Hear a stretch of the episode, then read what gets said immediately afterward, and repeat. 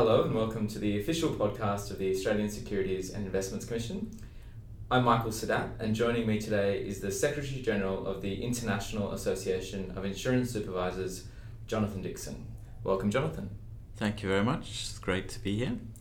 Um, so, Jonathan, this week we've got the International Organisation of Securities Commissions, IOSCO, in Sydney for their annual meeting, and lots of regulators from around the world visiting us.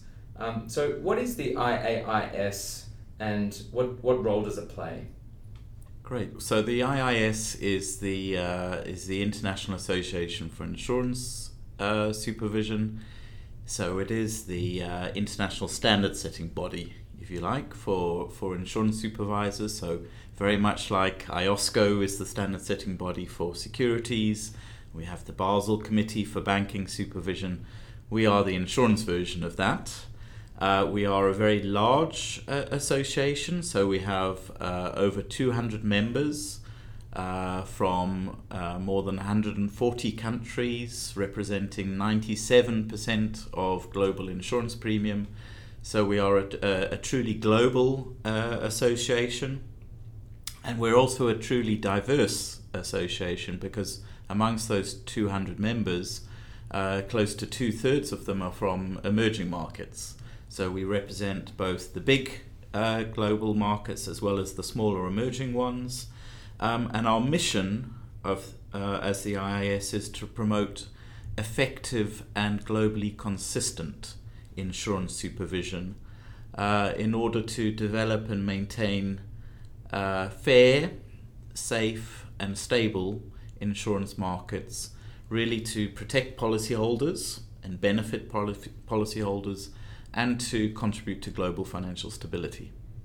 What are some of the current priorities for the organisation mm. uh, uh, going forward? Yeah, so I, would say we've really got three priorities. I, I bucket them into into three areas.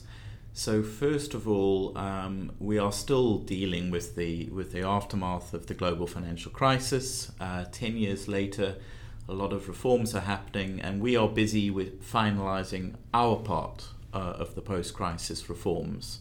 Uh, insurance was certainly not the cause of the crisis, uh, but we but we did learn a lot of lessons uh, through the crisis, particularly uh, that uh, risk in the system can be amplified or or, or impact the insurance sector through interconnectedness.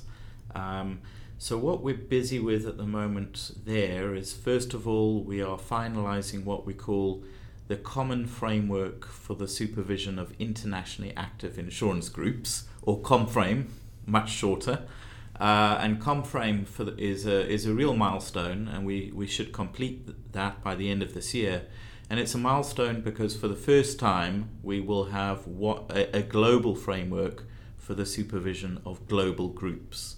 And we know the insurance sector is becoming increasingly global uh, and we need to have a global response in terms of a global supervisory framework. Uh, and that, that, that includes uh, what we call our insurance capital standard, which will be a global risk based uh, capital standard for global groups. But by uh, the end of this year, we will be entering into a, a next phase where we will have a version that we uh, use for uh, confidential reporting to group wide supervisors during a monitoring period. So we, we're moving ever closer to implementation of this capital standard. At the same time as we're finalising these post crisis reforms, our second priority is to pivot to the next horizon uh, and look what's coming down the road. Uh, in terms of emerging or accelerating trends and risks. And those include areas such as uh, cyber risk, climate risk, importantly, fintech, uh, but also broader uh, sustainable development and the role that insurance can play. Uh, and in those areas, our job is really to equip our member supervisors to be able to uh, effectively uh, deal with that in their supervisory approaches. Probably less about setting new standards and more helping uh, supervisors to apply our existing standards in a way that's appropriate to the new environment.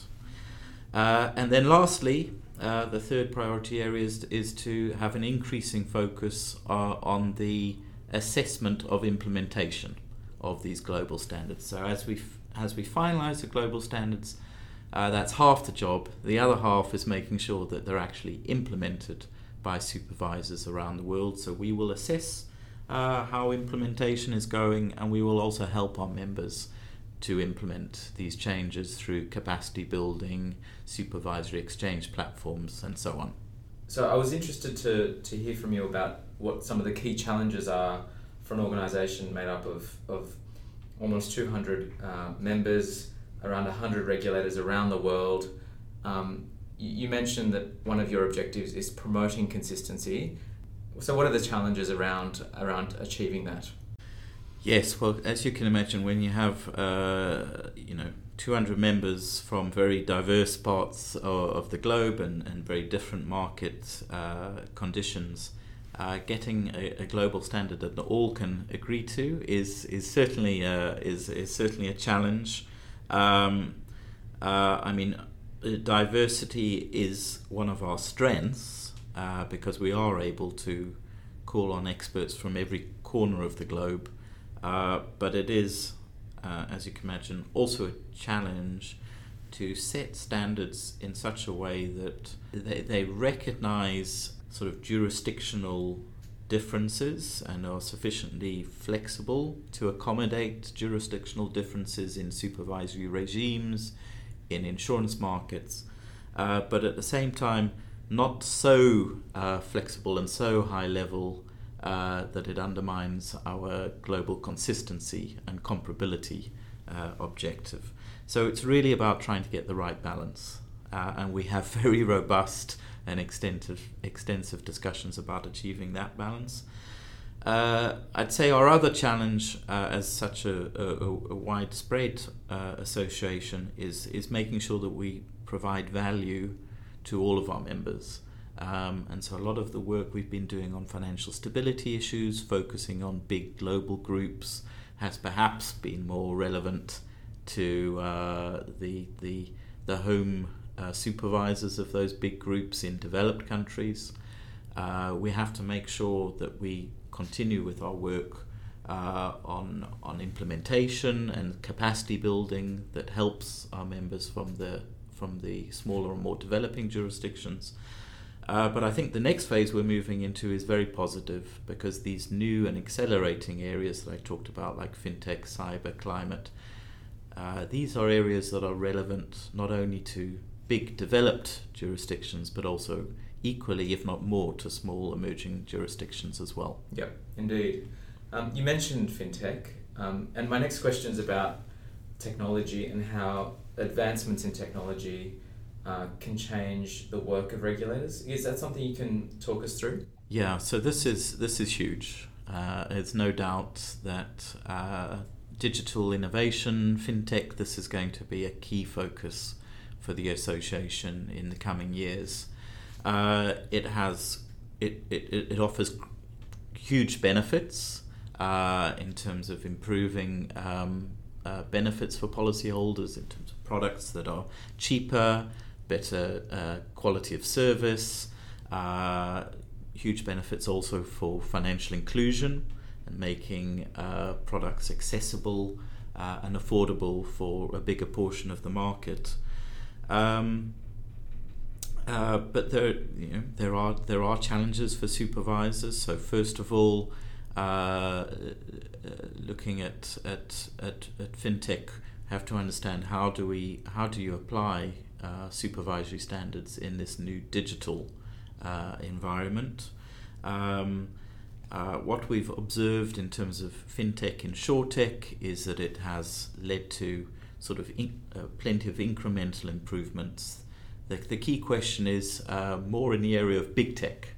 So when big tech firms like the Apples, the Googles, if they start entering uh, the insurance market in a big way, uh, what is the potential for disruption? Uh, and so the job of, of supervisors is to continue to monitor these trends, uh, to exchange lessons on good supervisory practices.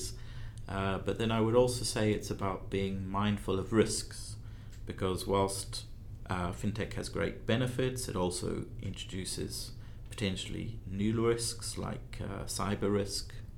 Uh, we also have to think about what does it mean for the overall approach to regulation and supervision.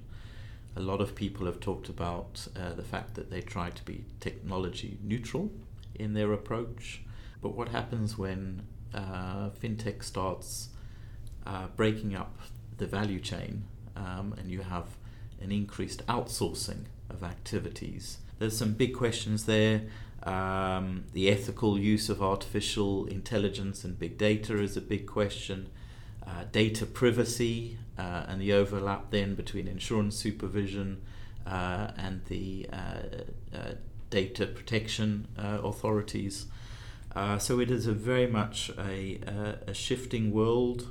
Uh, but we are aiming to equip our member supervisors to understand this world, what, how they need to adapt their practices, uh, and lastly, um, also take advantage of the opportunities because we also know there is RegTech and SupTech, uh, which can really help the job of supervision. Firstly, RegTech, making sure that firms have the, have the type of data that they need to improve their compliance and delivery on outcomes. Uh, and lastly, SupTech, which allows the supervisors to do the same. So we need to, as a community of supervisors, think how can we how can we take advantage of these technological changes. Great, thank you. Um, that's been very interesting to hear about the work happening at the international level, and I think uh, another theme coming through the IOSCO meetings this week has been around how common the challenges are across jurisdictions, notwithstanding a lot of the diversity in markets and, and regulatory approaches. Thanks for your time today, Jonathan. We'll be back with another episode of the ASIC podcast shortly. If you have any feedback for us on this episode, send a tweet to ASIC Media. We'd love to hear from you.